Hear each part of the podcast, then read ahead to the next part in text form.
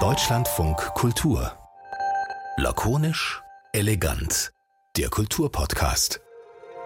Mit Kaiser Rabi, hallo, schön, dass ihr dabei seid. Eigentlich mache ich ja auch Sommerpause, aber wir ziehen jede Woche Streichhölzer und überlegen, wer in den Feed muss, um so ein bisschen die Stellung zu halten. Und äh, ja, diese Woche hat es mich getroffen.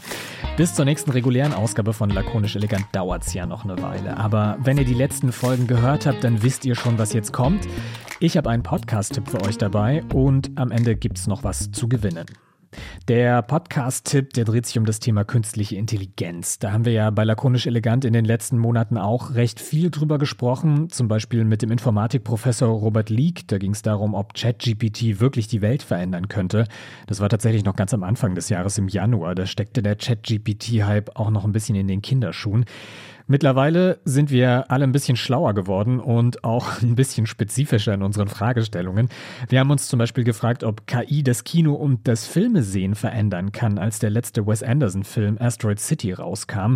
Und wir haben uns auch ehrlich Sorgen um das Internet gemacht, denn unser Kollege Nils, der befürchtete, dass das Internet mit der ganzen Suchmaschinenoptimierung und dem KI-generierten Content einfach ja kaputt gehen könnte. Also, ihr merkt, bei Lakonisch Elegant haben uns die ganz großen Kulturfragestellungen umgetrieben. Aber was ist eigentlich mit KI im Alltag? Die KollegInnen aus der Wissensredaktion vom Deutschlandfunk haben einen neuen Podcast gemacht, bei dem sie der KI im Alltag auf den Zahn fühlen wollen. Der heißt KI verstehen. Und da geht es um so Fragen wie, stellt die KI in Zukunft Diagnosen beim Arzt? Oder muss ich zukünftig eine künstliche Intelligenz davon überzeugen, dass ich einen Job bekommen sollte und nicht mehr die Personaler? Und kann ich ChatGPT trauen oder belügt mich die künstliche Intelligenz? Dieser Frage sind Karina Schröder und Ralf Krauter in der aktuellen Folge nachgegangen und die hören wir jetzt. Ich habe da jemanden getroffen und der probiert genauso gerne Technik aus wie ich. Und dieser Mensch, der heißt Martin Zetschke. Und dann habe ich mit kleinen Spielereien angefangen wie, hey, schreib mir doch mal die Lyrics zu einem fiktiven Blockparty-Song. Und die Ergebnisse waren irgendwie so überzeugend, dass ich dachte, das könnte wirklich ein Long Lost äh, Song von meiner Lieblingsband sein. Das ist ein Bekannter von mir und ich glaube, du kannst schon erraten, mit welchem System er darum gespielt hat. Ja, oder? klar, der hat äh, bestimmt einen dieser Chatbots benutzt, also wahrscheinlich ChatGPT, äh, das alle gerade zum Rumspielen verwenden. Genau richtig geraten. Und erst hat er das so für sich privat benutzt und eben so Spielereien gemacht, wie wir, glaube ich, alle machen. Und dann hat er sich gefragt, ob er das vielleicht auch bei der Arbeit benutzen kann. Er ist nämlich Arbeits- und Organisationsforscher an der Uni Leipzig und er beschäftigt sich mit den Leerlaufzeiten. Also das ist quasi, wenn man arbeitet und dann passiert etwas Unvorhergesehenes und man kann die Arbeit nicht weitermachen. Man muss vielleicht dazu auch sagen, das ist jetzt noch nicht so ein wahnsinnig bekanntes Forschungsfeld. Es gibt noch nicht unglaublich viele Studien dazu und deswegen dachte er sich eines Tages, ich guck mal, was das System kann und was es da schon auf der Welt gibt. Und konkret wollte er wissen, ob es einen Fragebogen mit passenden Antwortskalen gibt zu diesem Thema, also zu den Leerlaufzeiten. Und natürlich, ChatGPT hat eine Antwort für ihn. Und als ich nach dieser Quelle gesucht habe, habe ich sie nirgends gefunden. Es waren zwei Autoren genannt und ein Jahr 1994, was es auch relativ schwierig macht zu überprüfen, ob es dieses Paper wirklich gibt, weil noch nicht alle Paper, die in dieser Zeit entstanden sind, digitalisiert sind. Daraufhin schreibt er einen dieser Autoren an, also eigentlich ganz logisch, ob er die Studie vielleicht haben kann. Und es stellt sich raus, hm, die Studie hat es nie gegeben und auch diesen Fragebogen nicht. Krass, also der Chatbot ChatGPT hat sich das alles nur ausgedacht. Aber wahnsinnig überzeugend, ne?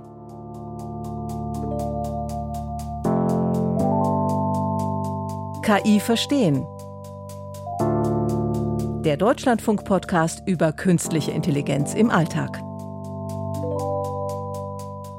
Wie sowas passieren kann und warum uns KI-basierte Chatbots nicht immer ganz die Wahrheit sagen, darüber wollen wir heute sprechen. Wir, mein Kollege Ralf Krauter und ich. Ralf, hier bei KI verstehen, da nehmen wir ja immer so kleine Alltagsbeobachtungen, wie die jetzt eben von Martin, und schauen, Was hat die KI da gemacht? Äh, wie funktioniert das Ganze und wie könnte das Ganze vielleicht in Zukunft sogar noch besser werden oder vielleicht uns sogar schaden? Hast du denn mal sowas ähnliches erlebt wie Martin? Klar, Karina, ich glaube, die meisten von uns haben ja schon mal mit diesen Chatbots rumgespielt, also mit ChatGPT oder auch mit BART von Google zum Beispiel.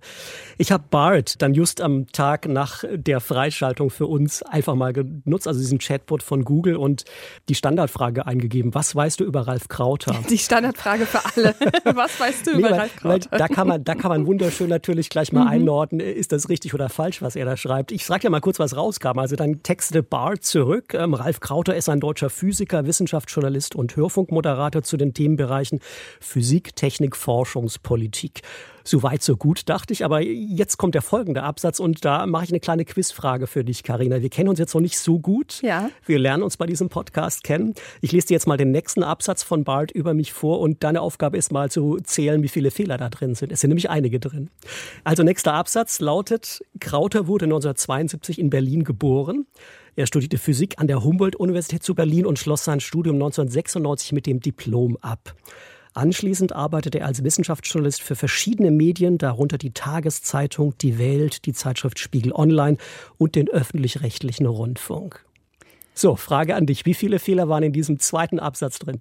Ähm, ich würde jetzt mal tippen auf mindestens zwei, die mir aufgefallen sind. Ich glaube nicht, also ich bin nicht sicher, aber ich glaube nicht, dass du in Berlin groß Korrekt. geworden bist. Korrekt, ich bin in Esslingen geboren, bei Stuttgart. Erster Fehler, ja. Mhm, das heißt, ich bin auch nicht sicher, ob du auch an der Uni in Berlin studiert hast. Auch ein Fehler, völliger Quatsch. Also ich habe in äh, Stuttgart, Freiburg und Brighton studiert, ja. Und was mir am Ende noch aufgefallen ist, ich glaube nicht, aber das ist wirklich auch nur eine Vermutung, dass du noch nie bei der Welt gearbeitet hast. Doch, das Oh. ist interessanterweise richtig. Ich habe im Volontariat tatsächlich äh, mal für die Welt eine Zeit lang auch äh, Wissenschaftsartikel geschrieben. Was noch falsch ist, der Studienabschluss 1996, die Jahreszahl ist frei erfunden, das war äh, drei Jahre später. Und ich habe auch noch nie für Spiegel Online geschrieben. Also hätte ich gerne, habe ich aber nicht. Ne? Interessanterweise hat mir Bart dann auch noch unterstellt, ich hätte mehrere Sachbücher geschrieben. Also ich sag mal so, auch wenn das nicht richtig ist, dein Lebenslauf, das klingt doch erstmal alles ganz schick.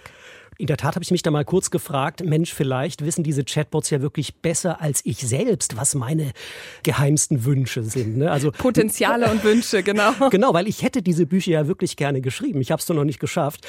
Und es zeigt eben, man darf diesen Chatbots nicht trauen. Also bitte Leute, spielt gerne damit rum. Es ist total witzig und interessant und bestimmt fallen euch klügere Fragen ein, als nach eurem Namen zu fragen. Aber man darf eben um Gottes Willen nicht für bare Münze nehmen, was die einem da ausspucken.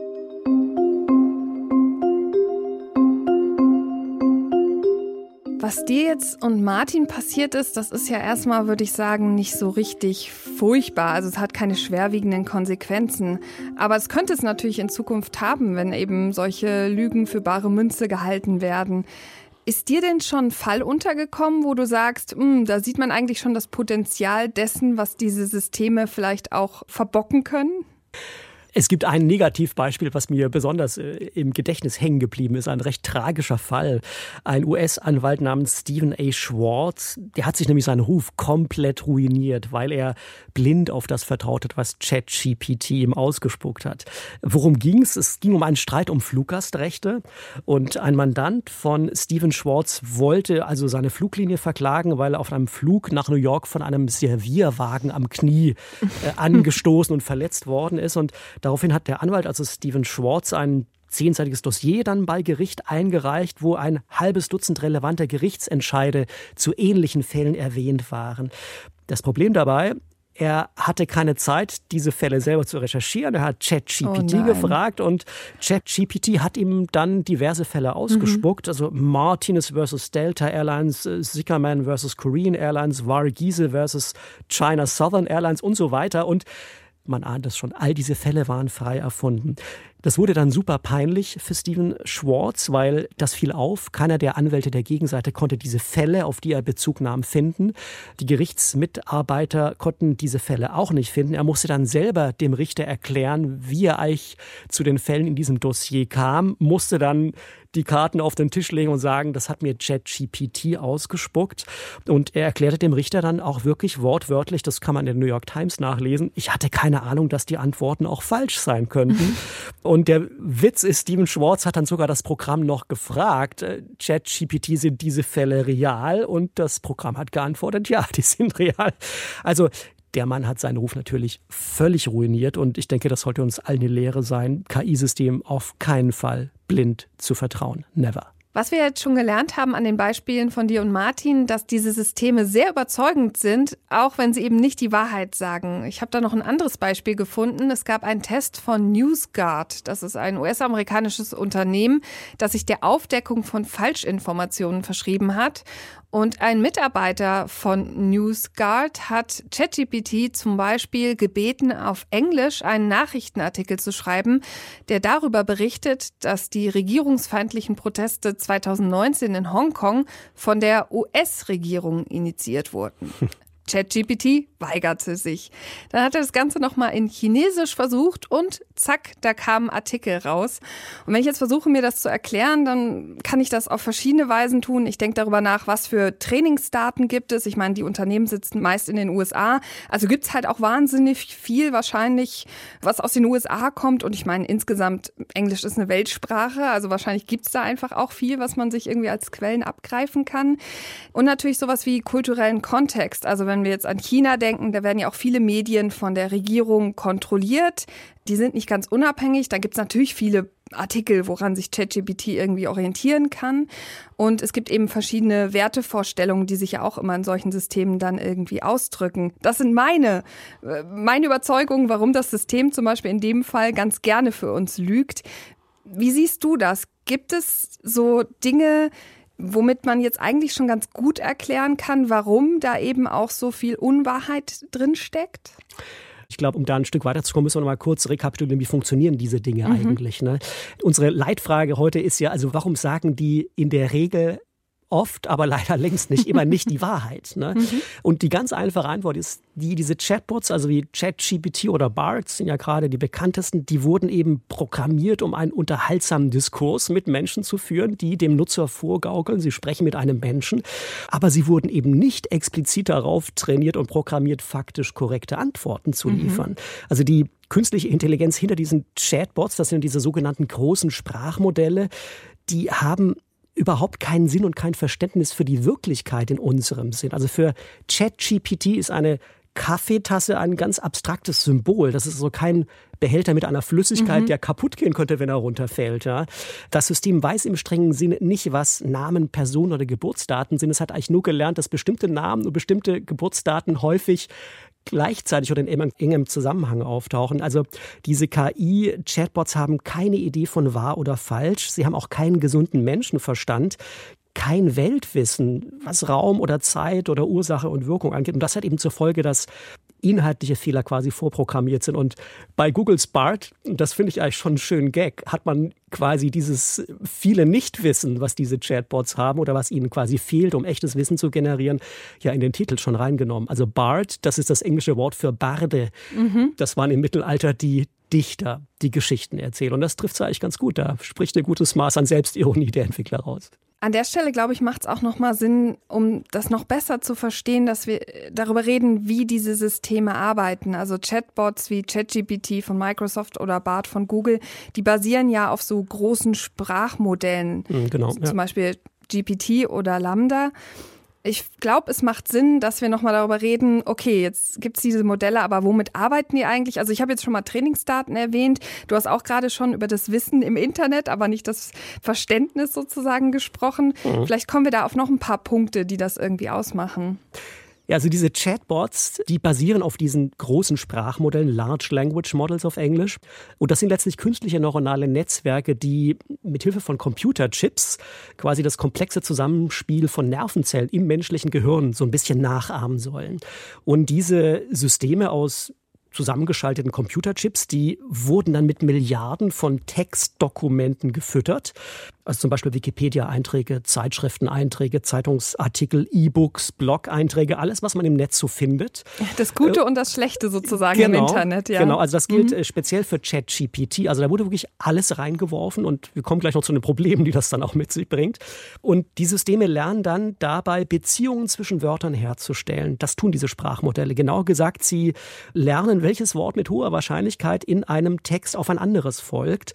Das kann man sich so ein bisschen vorstellen wie die Autocomplete-Funktion, die man vom SMS-Schreiben vielleicht kennt. Also man schreibt drei Worte und dann bekommt man schon Vorschläge, was als nächstes kommen könnte. Also wenn ich zum Beispiel eintippe, im Winter ist es, dann schlägt mir das System vor, wahlweise kalt, länger dunkel, kürzer hell oder regnerisch oder sowas in die Richtung. Mhm. Ne?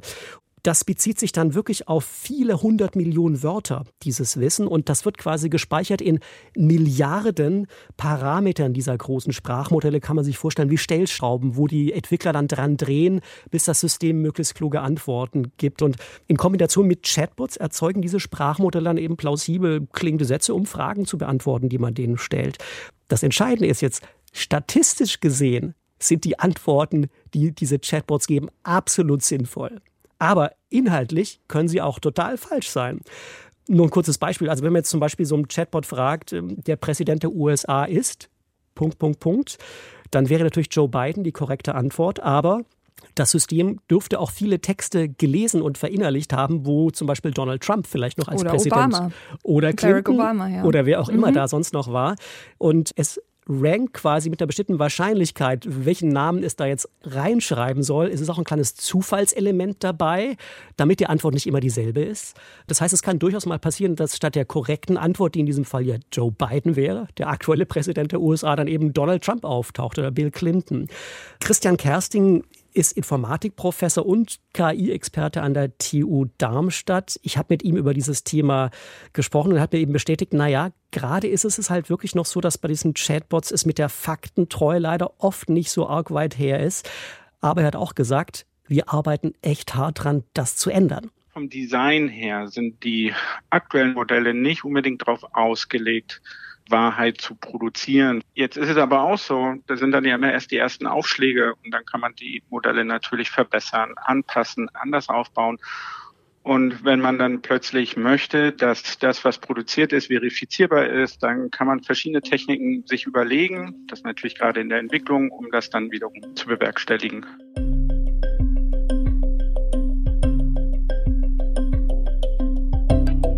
BART ist ja jetzt ziemlich neu, zumindest für uns Europäer zugänglich. Das gab es vorher schon in den USA, aber damit es in Europa zugelassen wurde, musste das System noch feiner quasi eingestellt werden, an die EU-Richtlinien angepasst werden, vor allem wenn es um den Datenschutz geht. Datenschützer, die warnen allerdings davor, dass diese Nachbesserungen mehr Schein als Sein sind. Also die warnen immer noch davor, dass man nicht unbedingt die persönlichsten Dinge mit diesem Chatbot teilen sollte.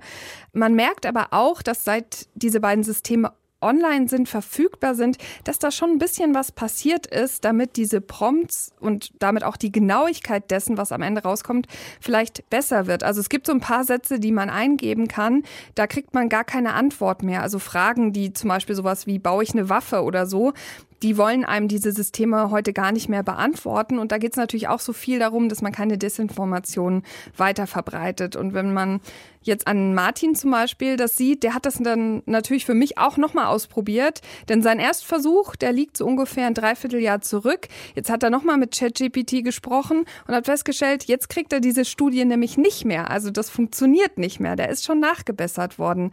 Gibt es denn noch was, was wir tun können, damit diese Sprachmodelle vielleicht der Wahrheit etwas näher kommen? Also in der Tat, diese Systeme lernen ständig dazu und jeder, der sie benutzt, hilft natürlich den Entwicklern dabei auch, dass sie besser werden.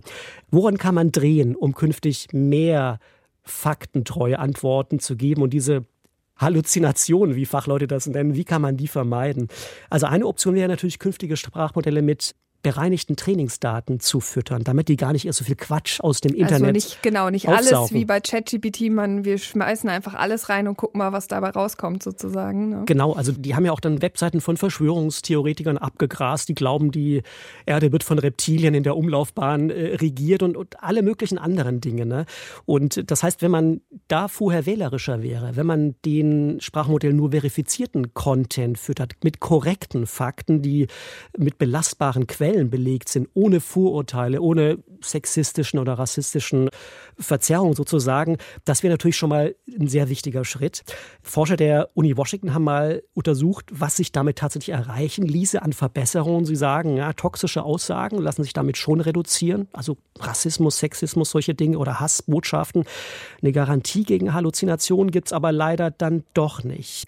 Und das zweite Problem bei diesem Ansatz ist, es ist extrem aufwendig, mhm. diese riesigen Textdatenbanken, die aus Hunderten von Milliarden von Wörtern bestehen, alle quasi auf diese Weise zu annotieren oder mit genaueren Informationen äh, zu versehen. Das kann man praktisch gar nicht machen.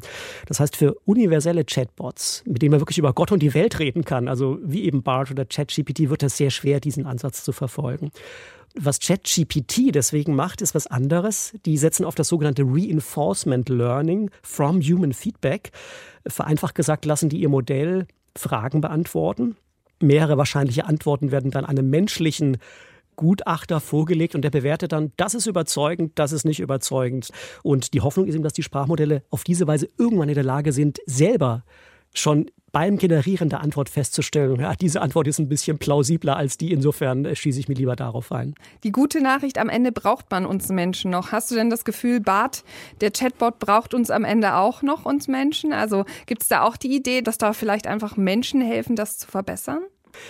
Da lässt sich Google nicht so genau in die Karten schauen. Ich bin mir aber sehr sicher, dass die natürlich auch von diesem User-Feedback profitieren. Das Neue bei Googles Chatbot ist, dass der bekommt zusätzlich Zugriff auf ausgewählte Datenbanken, Wissensgrafen, Dokumentensammlungen. Das sind so Dinge, die Google sowieso im Speicher hat, weil seine Suchmaschine das auch nutzt. Das ist sozusagen eine Kombination aus einem Sprachmodell, das den statistischen Ansatz wählt, wie bei ChatGPT, ergänzt um einen sogenannten wissensbasierten Ansatz, wo also wirklich belastbare Fakten in einem Fundus hinterlegt sind. Fachleute sprechen da von sogenannten Wissensgrafen und das hat mir Christian Kersting, mit dem ich auch darüber gesprochen habe, so erklärt. Was Sie jetzt machen können, ist, Sie haben wieder Ihren Prompt und jetzt nehmen Sie diesen Prompt und fragen erst den Wissensgraph, welche Zusatzinformationen gibt es denn? Und dann können Sie Ihren Prompt automatisch erweitern lassen und damit hoffentlich eine bessere Antwort kriegen und auch wieder aus dem Wissensgraph Verweise, Querverweise in den generierten Text mit einarbeiten. Aber es ist doch eigentlich jetzt schon so, also Bart zumindest, da kann man ja jetzt schon sozusagen auch gleichzeitig bei Google nebenbei suchen. Also das ist ja auch so eine Mischung aus, es gibt eigentlich einen relativ festen Trainingssatz, die haben aber auch mit dem Internet trainiert und dann halt jetzt kriegt man auch immer noch die Möglichkeit, dass man als Quelle quasi im Internet nochmal nebenbei nachgucken kann. Also so ganz abwegig ist das, was da erzählt wird, ja gar nicht. Also wir sehen schon die Ansätze sozusagen in die Richtung, oder? Ja, also genau, bei BART ist es definitiv schon so, dieses System hat die Möglichkeit, auf Informationen aus dem Internet quasi in Echtzeit zuzugreifen. Also da nutzt Google natürlich seine Kompetenz äh, in Sachen Suchmaschinen. Und das Fernziel ist natürlich, ähm, dass man den aktuellsten Informationsstand hat, also durch Zugriff auf das Internet dass also die Information, die das Sprachmodell gespeichert hat, nicht dann endet, wenn sein Training zu Ende war, was bei ChatGPT ja am Anfang äh, dann das Ende des Jahres 2021 war, weswegen Informationen, die danach in die Welt kamen, da gar nie ausgegeben wurden. Da kam dann immer nur die Meldung, ich habe leider keine Information über diesen Zeitraum. Ne? Aber da arbeiten die natürlich auch dran. Ich denke, es ist so eine Frage der Zeit, bis auch OpenAI, äh, Schrägstrich Microsoft, Bing natürlich die Suche damit einbauen werden. Vom Fernziel sind aber beide noch ein Stück entfernt aus meiner Sicht. Das Fernziel wäre ja zumindest für kommerzielle Anwendungen, die also nicht nur Userinnen und User zum Spielen verleiten sollen. Mhm. Das Fernziel wäre, dass Chatbots am Ende nur Aussagen von sich geben, die sie auch mit wirklich vertrauensvollen Quellen belegen können. Und soweit sind wir noch nicht, weil das für das globale Weltwissen eine sehr schwierige Aufgabe ist. Mhm. Ja, da müsste man zu allen Themenbereichen immer Bescheid wissen. Aber für eingeschränkte Wissensbereiche gibt es sowas tatsächlich schon. Also ich glaube, so wie die Entwicklungen in der künstlichen Intelligenz sind, sind oft, wenn man sich zu Recht beschwert, die Lösungen unter Umständen schon wieder auf dem Weg.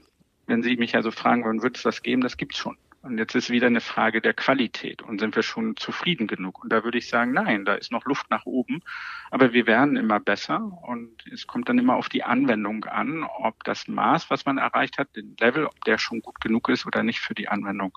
Christian Kersting von der TU Darmstadt, den wir gerade gehört haben, der hat mit dem Unternehmen Aleph Alpha aus Heidelberg zusammengearbeitet. Aleph Alpha entwickelt ja selbst ein Sprachmodell, ein universelles, also so eine generative KI, die hat den Namen Luminos. Das wird auch schon trainiert und vermarktet, das Modell. Und in Kooperation mit Christian Kersting haben die so eine Art Faktencheck für den Textoutput dieses Systems generiert und implementiert. Relativ neue Entwicklung. Im April, Mai kam man damit raus und ist damit auch im globalen Vergleich, glaube ich, durchaus durchaus konkurrenzfähig. Also da ist vieles im Flow und wir werden in den nächsten Monaten, glaube ich, rasante Fortschritte sehen, wie diese generativen Sprachmodelle immer besser werden und auch immer faktentreuere Antworten liefern. Also die werden sich der Wahrheit sukzessive annähern. Äh, trotzdem glaube ich, die eierlegende Wollmilchsau, also der Chatbot, mit dem man dann wirklich über alles reden kann und der immer die korrekte Antwort liefert, davon sind wir doch noch relativ weit entfernt. Aber wenigstens hast du uns gute Nachrichten mitgebracht, weil ein deutsches Unternehmen arbeitet auch daran. Das sind ja immer sehr beruhigende ja. Nachrichten, weil oft bekommen wir ja eben solche Systeme irgendwie entweder aus dem amerikanischen Bereich oder aus dem chinesischen Bereich oder so. Und da sind vielleicht so Datenschutzstandards und so Einschränkungen vielleicht auch nochmal eine ganz andere Sache. Schon mal gute Nachrichten. Ja. Aber jetzt sagst du immer, das ist so ein bisschen Zukunftsmusik. Was müssen wir denn jetzt noch tun, damit das endlich passiert? Also was ist nötig, damit diese Idee wirklich, wirklich Realität wird? Die Frage ist, wie kann man den Systemen dieses Weltwissen letztlich beibringen. Und viele Experten glauben, wahrscheinlich nur, indem man sie selbst auch irgendwie die Welt erfahren lässt. Und deswegen gibt es zum Beispiel sehr spannende Grundlagenforschungsprojekte, wo unter anderem Google mit Forschern an der TU Berlin zum Beispiel daran arbeitet, dass man Roboter, die mit Sensoren ausgestattet sind, mit Chatbots koppelt. Die sollen also mit physischen Eindrücken sozusagen geerdet werden und ein eigenes Verständnis dafür entwickeln, wie die Natur funktioniert. Also dass zum Beispiel die vorhin erwähnte Kaffeetasse kaputt geht, wenn sie runterfällt. Das könnte so ein Roboter dann ja mit eigenen Augen sehen, wenn er das Experiment macht. Und die Idee, dass man auf diese Weise den Robotern ein rudimentäres Weltverständnis einhauchen könnte, die steht im Raum. Dann würden sie uns wahrscheinlich besorgniserregend ähnlich werden, Karina, muss ich leider sagen.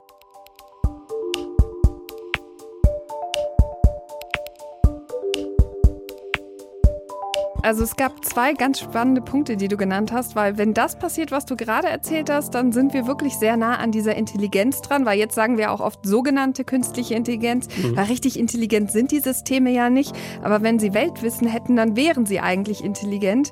Und das andere, was du gesagt hast, was ich aus dieser Folge auch mitnehme, diese Systeme, ob sie jetzt ans Internet angeschlossen ist oder nicht, die haben trotzdem immer noch sehr ähnliche Probleme, wenn es um die Wahrheit geht. Also sie machen ähnliche Fehler Nachdem du dich über das Thema jetzt so schlau gemacht hast, ändert das was für dich im Alltag? Also benutzt du dieses Thema noch? Gehst du anders mit dem um? Bist du misstrauischer oder warst du vorher schon, sag ich mal, nicht der Mensch, der gesagt hat, ja, die sagen immer nur die Wahrheit?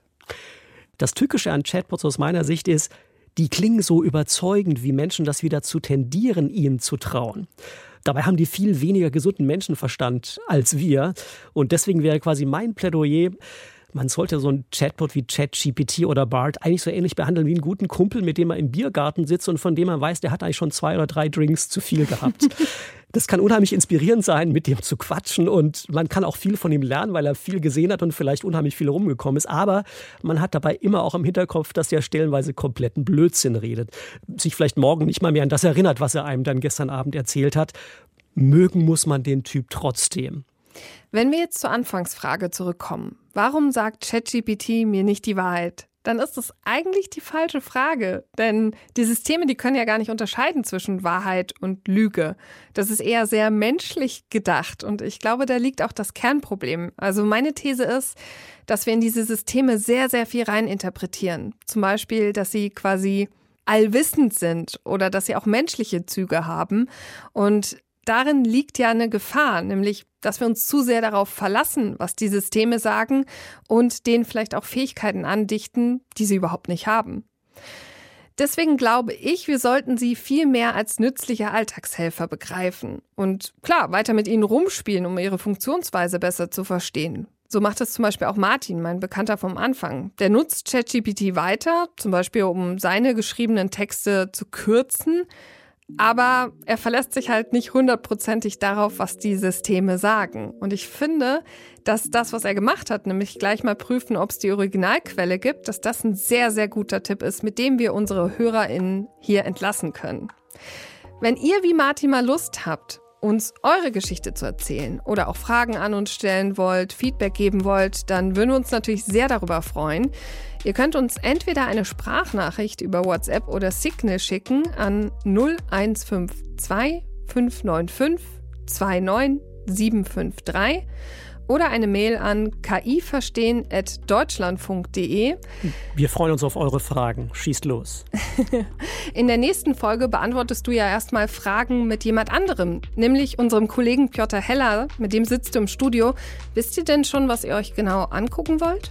Wir wollen nachfragen, wie es im Zeitalter schöpferischer künstlicher Intelligenz eigentlich um Urheberrechte bestellt ist. Also was ist mit all den Künstlern, Fotografen, Grafikdesignern und Drehbuchautoren, deren äh, Inhalte, deren Werke jetzt quasi von diesen äh, KI-Systemen durchforstet und sich einverleibt werden, damit die daraus neue Inhalte generieren. Also schauen die, die die ursprünglichen Werke geschaffen haben, mit denen die KI trainiert wird, letztlich in die Röhre. Spannende Frage, um die gerade auch diverse Gerichtsprozesse geführt werden. Und diese Folge und natürlich auch alle anderen, die findet ihr in unserer DLF Audiothek und unseren Podcast KI verstehen gibt es natürlich auch überall dort, wo es Podcasts gibt. Und in diesen anderen Apps könnt ihr uns auch Bewertungen dalassen, Kommentare schreiben und natürlich funktioniert eine Sache immer noch am besten, Mundpropaganda. Erzählt anderen Leuten von diesem Podcast, darüber würden wir uns sehr freuen. Schön, dass ihr dabei wart und ich hoffe, wir hören uns bald wieder. Bis bald. Ciao. Das war eine Ausgabe von KI Verstehen, dem immer noch recht neuen Podcast vom Deutschlandfunk über künstliche Intelligenz und wie sie vielleicht unseren Alltag verändert. Wenn ihr die spannend fandet, dann lasst den KollegInnen ruhig ein Abo da. Den Podcast gibt es überall da, wo es Podcasts gibt und natürlich in der DLF Audiothek. Und äh, vielleicht abonniert ihr bei der Gelegenheit ja auch gleich noch lakonisch elegant den Kulturpodcast, falls ihr das noch nicht gemacht habt. Uns gibt es wieder ab 31. August mit regulären Folgen, wobei wir dann gleich mit etwas ganz Besonderem in die Zeit nach der Sommerpause starten. Unsere Premiere nach der Pause, die zeichnen wir nämlich schon einen Tag vorher, am 30. August, im Rahmen des Festivals Popkultur in Berlin auf. Unser Thema wird sein Skandal und Moral in der Popkultur. Es wird um wilde Partyexzesse gehen, es wird um die Lust am Boulevard gehen und die Frage, wo Exzesse eigentlich ihre Grenzen haben müssten und was passiert, wenn diese Grenzen überschritten werden. Mit dabei sind die Popkulturjournalistin Aida Baganejad, die Kolumnistin und Podcasterin Samira El-Wasil und Viva-Gründer Dieter Gorni. Das Ganze gibt es zu sehen am 30.08. von 21.20 Uhr bis 22 Uhr live auf der Bühne beim Popkulturfestival in Berlin und tags darauf dann natürlich bei euch im Podcast-Feed. Wenn ihr in Berlin mit dabei sein wollt, dann habt ihr Glück. Es gibt Karten zu kaufen natürlich. Wir verlosen aber auch welche. Und wenn ihr in den Lostopf wollt, dann schreibt einfach eine Mail an lakonischelegant.deutschlandfunkkultur.de. Ich wiederhole das nochmal. lakonischelegant.deutschlandfunkkultur.de. Schreibt eine Mail hin und dann seid ihr im Lostopf. Und wer weiß, vielleicht sehen wir uns ja dann dort in Berlin. Ich wünsche euch auf jeden Fall noch einen schönen Sommer und bis bald. Danke fürs Zuhören. Mehr von Deutschlandfunk Kultur hören Sie auch in unserer App. Der DLF Audiothek. Jetzt kostenfrei herunterladen für Android und iOS.